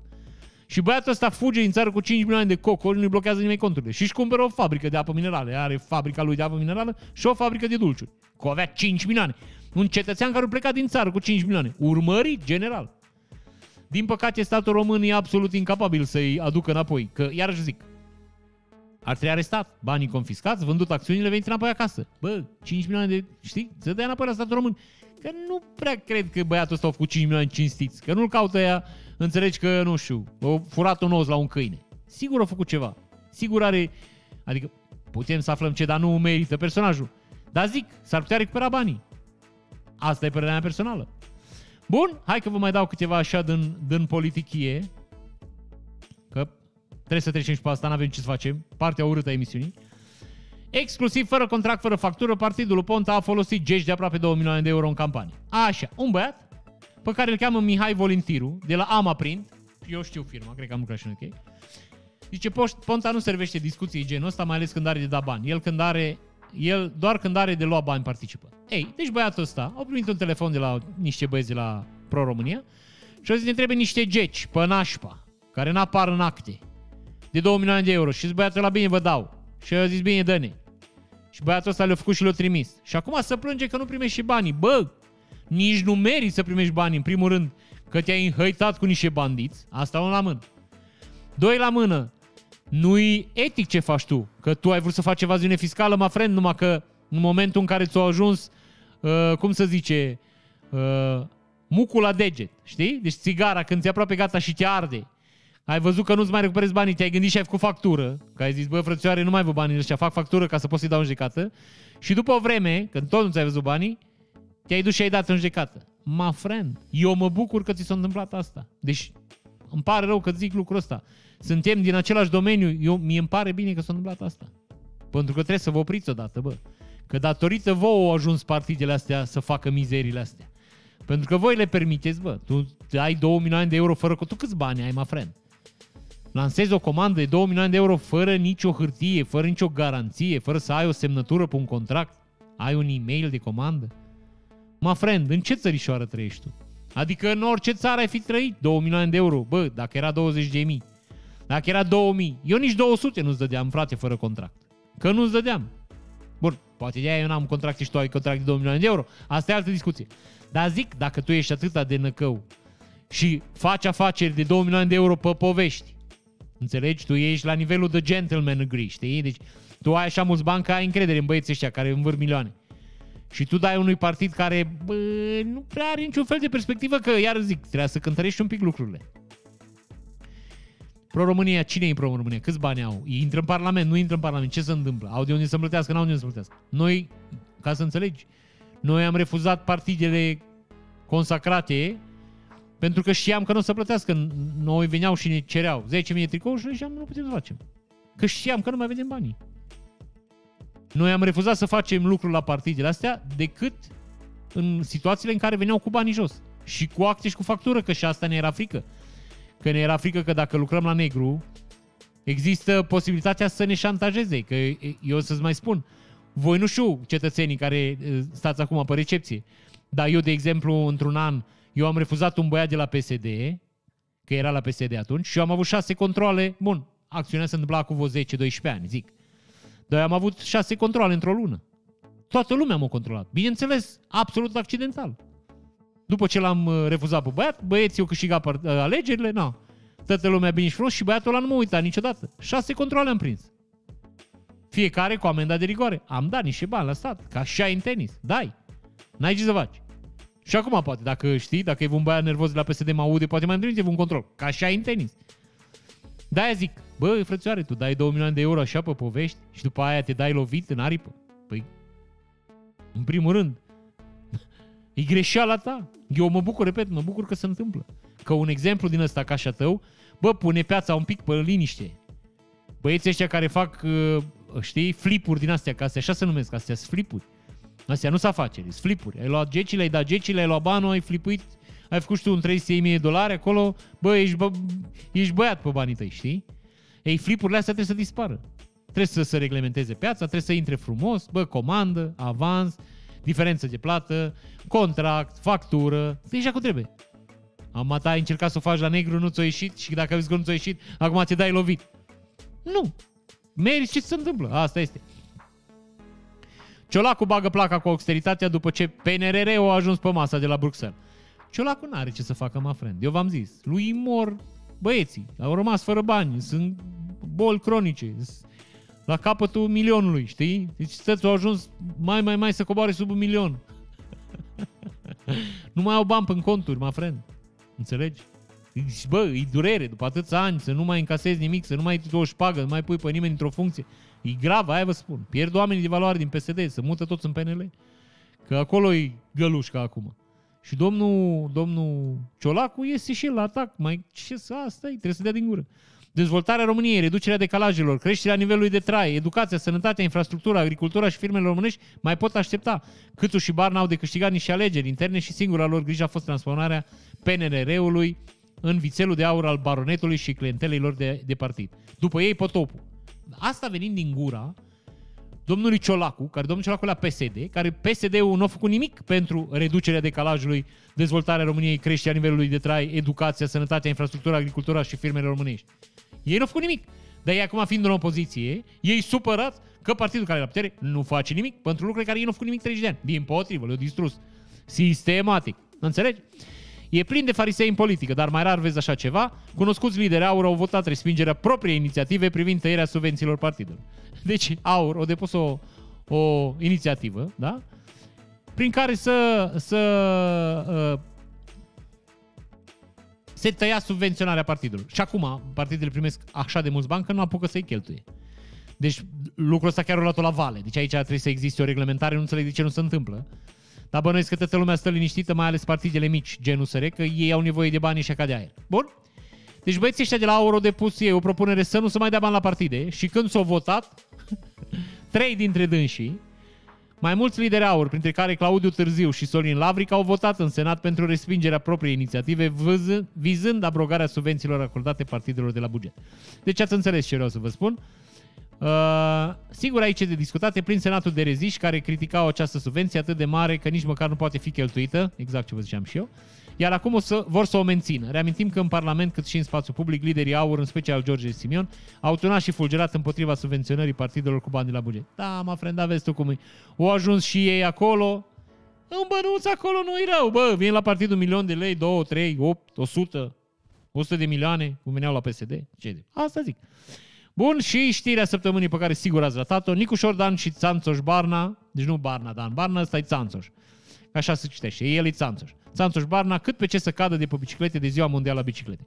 Deci, practic, ce s-a întâmplat aici, domnul Nicușor Dan și cu domnul Țanțoș, sau Nicușor umblând Țanțoș, prin oraș s-au dus de ziua bicicletei să demonstreze că e bine să mergi cu bicicletă. Că așa Era redundant de ziua bicicletei să vină cu o motocicletă, diesel. Și au venit cu biciclete și amândoi erau să jupă gâtul. Acum eu vă spun, mie nu mi se pare ceva ieșit din comun, pentru că ăștia băieții ăștia de aici, despre care vorbim, frățioare, ăștia băieții care au fost corigenți la sport. Adică dacă te uiți la Nicu Șordan și știi cu ce el se fac matematica. Bă, clar nu era bun la sport.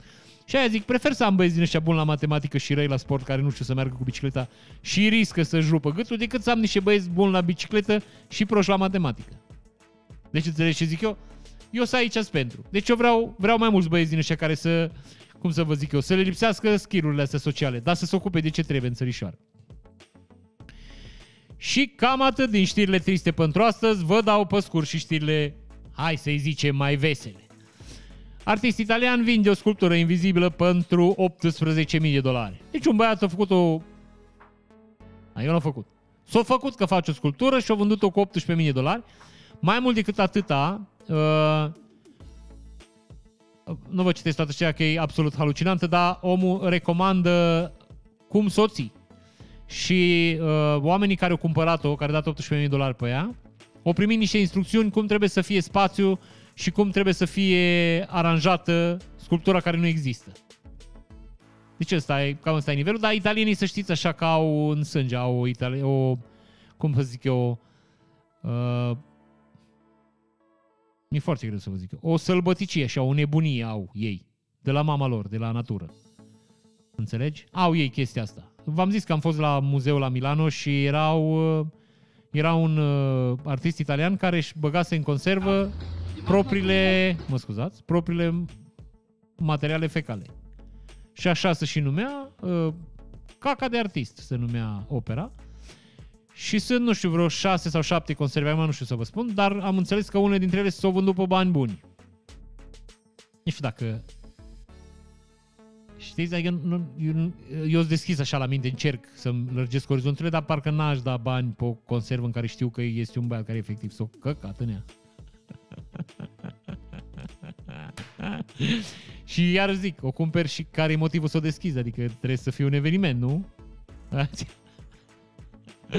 Hei, bun! Uh, o să vă arăt cum se face educația rutieră în Moldova. O să, vă, o să vedeți din nou, exact ca și la noi, un polițist care uh, impune respect și pe care cetățenii din trafic îl observă, îl respectă și acordă, uh, nu știu cum să vă zic eu, atenție, da? Deci ia, priviți aici. Asta înseamnă că șoferul care vă vede, înseamnă că el uh, deja știe că este intenția de a trafica. Așa. Vă apropiați de zebră. Așa. Deci vă apropiați de zebră și vă uitați în stânga și în dreapta. Când v-ați asigurat? Când v-ați asigurat că vine automobil, așteptați. Nu știu, în românește nu sună bine, dar ok. Și uite, el a văzut o mașină, pac. Și el face un pas. Și el trece.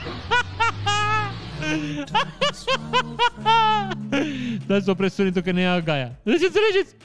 Deci ăla cu mașina, uite cum se uită copiii la el. Așa, mă, mică, l-ai rupt. Aia zic.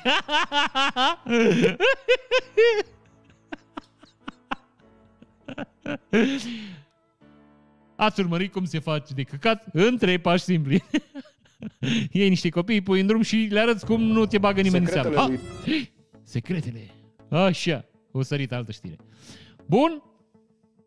Bă, mă avertizează ceasul că n-am făcut mișcare astăzi. Acum mai, o să vă mai arăt, da, cred că ați mai văzut voi, că nu, nu vă... Dar oricum, e ceva foarte interesant, hai să scoatem sunetul, că iarăși și cu sunet aici. Și o să vedeți aici cum se schimbă garda, zgarda, la niște băieți până la granița între India și Pakistan. A, n-au ACDS. Uite-te la ei, bă, frate. Uite. Ce ai făcut azi la lucru? Mama, am schimbat garda. Da, ui, deci uite-te la ăsta. Stai să moară mama tot mă ta, uite Și vine a meu. Ta-ta-ra, ta-ra, ta-ra-ra. Vine și ăsta la alt, îl întâmpină. Stai că îți dau piciorul în gură. Nu, eu îți dau piciorul în gură. Stai așa, mă întorc la dreapta. Fă cu piciorul, fă cu piciorul, așa. Bă, Deci vă uitați-vă că se întâmplă în oglindă. Și aia mai și strig, uite la meu. Am înțeles. Uite, ta ta ta ta ta Zici că, e, uh, zici că e un băiat cu challenge mental care s-o supăra pe lume și pleacă. Ha! Dai că-ți dau cu carata. Ok. Așa, mă mai duc o dată înapoi. Haideți cu mine! Cu toții! bă, mi se pare incredibil. Există pe planetă niște oameni care sunt plătiți să facă treaba asta, bă. Nu știu. Ah, Ok, aici. Deci uite-te de la mei cum stau. Că voi n-ați înțeles. Toată ceremonia asta a fost ca să deschidă porticica asta. Au și tribune, vine lumea și se uită. Da, de da, de uită vreo unul pasul. Înțeleg? Ok, nu băga. Am, am terminat. Deci cam atât astăzi. Deci ok. Deci ați înțeles, mă friend. Știți că era pe tema asta, în caz că vă aduceți aminte, era un... uh, Era un sketch făcut de Monty Python, care se numea The Ministry of Silly Walking. Foarte tare. Bun, în sfârșit avem o blondă care ia apărarea celorlalte blonde, pentru că nu e așa o prejudecată să spui că femeile blonde sunt proaste. E absolut o prejudecată. E, e și greșit să judeci femeile așa. Și uite, femeia asta uh, ia, ia atitudine. Da? Deci uite-te aici ce zice femeia, da? Deci e foarte clar ce zice femeia. Mă, femeia scoate hârtiile din spate, știi? Pe care noi nu știm ce scrie. A, nu știm dacă e vrăjeală sau nu e vrăjeală, dar e bun așa ca schemă. Deci ca și schemuță, mă friend, e ok. Rămâne. O, de aia o și... Deci practic merită să fie în această minunată emisiune. Stați așa. Vă mai alăturați de la poliție. Oh, my friend, upi! În caz că erați cu căști, vă cer scuze. Să vă arăt cum funcționează justiția și în Rusia. Deci în caz că n-ați înțeles, asta e duba poliției. Vine duba, duba, duba. Și s- stă oprită la stop. Și, dintr-o dată, pe neașteptate, coboaram eu. Mie pare că e puțin lovit așa, deci de filoxeră, cumva. E matrafoxat așa, deci se vede după cum își ține centru de greutate în zonă. A, așa, deci ați înțeles, o coborât a meu din, din vehicul. Bun, uh, un grup de pescari din Yemen a descoperit ambră gri în valoare de 1,5 milioane de dolari în stomacul unui cașalot mort. Atât am vrut să vă citesc. Deci au găsit o balenă moartă și o tăiat-o, dai seama, ce bucurie trebuie să fi fost și cât fan să te aranjezi o, o balenă moartă. Trebuie să fi fost incredibil. Așa, au găsit o balenă moartă, au tăiat-o și o scos din ea ambră, care e o soluție, e, nu, e foarte greu să vă spun la ce să dar, adică știu la ce se folosește, să fac din ea tot felul de soluții în uh, industria cosmeticilor. Și costă 1,5 milioane de dolari. Nu știu cât au scos din el, da? Zic. În fine, uh, trebuie să vă arăt că, să înțelegeți că suntem în lumea Matrix. Bă, dar sunetul ăsta mă omoară, mă. Poate n-ar fi mai bine să opresc sunetul la calculator decât să opresc la fiecare film în parte? Hmm. Hai să încercăm și așa. Mă friend, eu o să vă arăt un film de care eu am fost impresionat. care nu e fan, dar eu am fost absolut impresionat că se poate întâmpla așa ceva pe planetă. Și aia vă spun că zilele noastre, ca și oameni care fac chestii pe planetă, se apropie de sfârșit. It's the final days, adică aia zic, când ne cântăm cântul de lebădă. Nu știu dacă lebăda cântă. Ne cântăm cântecul de maneliști, ceva, nu știu. Bănuiesc că pe manele o să terminăm, că văd că cresc în popularitate. Deci, uitați-vă ce face o instalație, frate, cu două sârme. Uitați-vă aici. Deci el aruncă și prinde o minge de tenis de câmp. Uitați-vă acolo. Deci uitați-vă ce face, frate, cu, cu o minge de tenis. Uite, uite acolo. Nu știu dacă vă puteți imagina câtă, câtă matematică și câtă fizică e acolo. Și nu știu dacă vă puteți imagina câtă precizie e nevoie să faci ghidușica asta. Mi se pare absolut incredibil și aia vă spun. My friend, căutați-vă un job la care să nu vă puteți fi înlocuiți de roboți. Că cred că o să se întâmple foarte repede. Dacă merg oamenii în, în ritmul ăsta, o să, cam atât. Ok. N-are rost să intrăm prea adânc în, în cercetări, că nu... Așa. Mai avem uh, obișnuitul mesaj. Mai cred că îl știți, da? Vi-l arăt așa că... Domnul... Stați așa, cine este? Stai că îl știam, că știam cine e băiatul ăsta. Un manelist celebru, mai mi scap acum. Uh... Nu știu, un manelist celebru, că n-are importanță, că nu-i urmăresc, nu știu. Și zice așa, beau cafeaua asta la Monaco în cista profesoarei care spunea că sunt prostul clasei. La care un băiat zice, respect frate, te urmăresc de când stăteai cu calul în sufragerie. deci dacă e de făcut căcat, știți că mai era băiatul la care comenta, știi? Punea unul o poză cu unul și a, uite, ăsta e șmecherul planetei și el așa, da, știu, trebuie să-mi dai 30 de lei. Da, un băiat ne arată o poză cum să fac instalațiile de gaz în România, că dar la noi nu s-au auzit de țeavă care se poate îngropa. Deci de aia să țara asta pără, uitați-vă aici. Uitați-vă, frate, ce instalație făcut. Bă, deci uitați-vă cât de nebuni oamenii. Deci n-are rost povestim. Asta este. Așa, în tenis. Și ultima știre care încheie această minunată emisiune. Abație belgiană pornește o, o berărie din cenușă după 200 de ani. Ei, ghiciți despre ce berărie e vorba. Veți fi șocați. Șoc, șoc, șoc. Detectivul de șoc. Avem noi în Baia Mare un detectiv de șoc care o de- descoperi că poți pune monedă pe vaccin și stă moneda. Și acești, acești uite-te la mei, Asta nu vi se pare din din curăța Buda, acum sincer. Asta care mânerul aurit. Stai să dau un friz. Mă friend, e din ăla din curăța Buda. Stai așa, să o luăm invers. Ah. Bă, numai nu... În fine, e din ăla din curăța Buda. Deci fiți atenți. Se întâmplă în felul următor. Cetățenii care făceau Greenbergen, deci băieții care aveau licența de Greenbergen și rețeta, reîncep să facă berea, ei înșiși. Că berea până acum o produce o altă firmă, care se numește, dați așa, Firma se numește Maes, care folosește numele Greenbergen și pasărea Phoenix pentru berea de abație. Uh, Carlsberg, Denmark Carlsberg now has the global rights. Deci toate drepturile de folosire a acestor branduri și aceste însemne aparțin cetățenilor de la Carlsberg. Ceea ce e un lucru foarte bun că sunt prietenii noștri. Uh! Uh! Uh!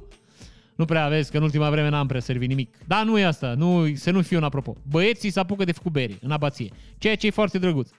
În această abație care a fost arsă de francezi de două ori. Bă, francezii ăștia sunt și invidioși, mă, incredibil, mă. Deci incredibil cât, cât pot fi de invidioși. Nu contează. O veste bună pentru cetățeni și pentru lume în general. Lumea o să fie mai bună cu această bere făcută, nu e așa de preoți, că a zis că vă fac gata sfințită. Sfințesc bazinele de inox. Bine, ea se face tot tradițional. Da, în bazine de inox. Cu tehnologie asistată de computer. Bere tradițională. Nu să nu fim răi, o bere foarte bună. Să beți, să încercați cea mai bună bere. Aveți cuvântul meu de onoare. Aia double lui Dumnezeu pe planetă, triple lui incredibil. Deci berea triple lui ar trebui, nu știu, obligatoriu fiecare om ar trebui să aibă, să primească o bere din aia pe an. Să aibă el, să primească, știi? Un fel de, nu știu, de sărbătorire a faptului că existi pe planetă, că trăiești. Ar trebui să primești o bere triple ambre de la Greenbergen. De ce am vrut să vă dau vestea bună? Uh! Face Greenbergen bere din nou. Ei la mănăstire acolo. Îți dai seama preoții, tăți, îți rup. Stă... Ah. Uh, în fine, cam atât pentru astăzi. Vă mulțumesc pentru tot și ne vedem joi dacă sunteți Patreon, că joi avem uh, ședință să punem niște puncte la niște lucruri la punct. Trebuie să schimbăm uh, ziua în care facem live-ul cu patronii ca să fie mai mulți cetățeni pe live, pentru că oamenii nu așa mai și lucrează. Și să vedem cum organizăm în data de, în weekendul care urmează campionatul de poker pentru cetățenii de pe Patreon, care nu e și are pre, premii în băutură și alcool. Era zic băutură și femei, dar nu... nu risc să mi se închidă și mie canal. Ok, în această notă vă părăsesc. Ne auzim uh, joi. Serus.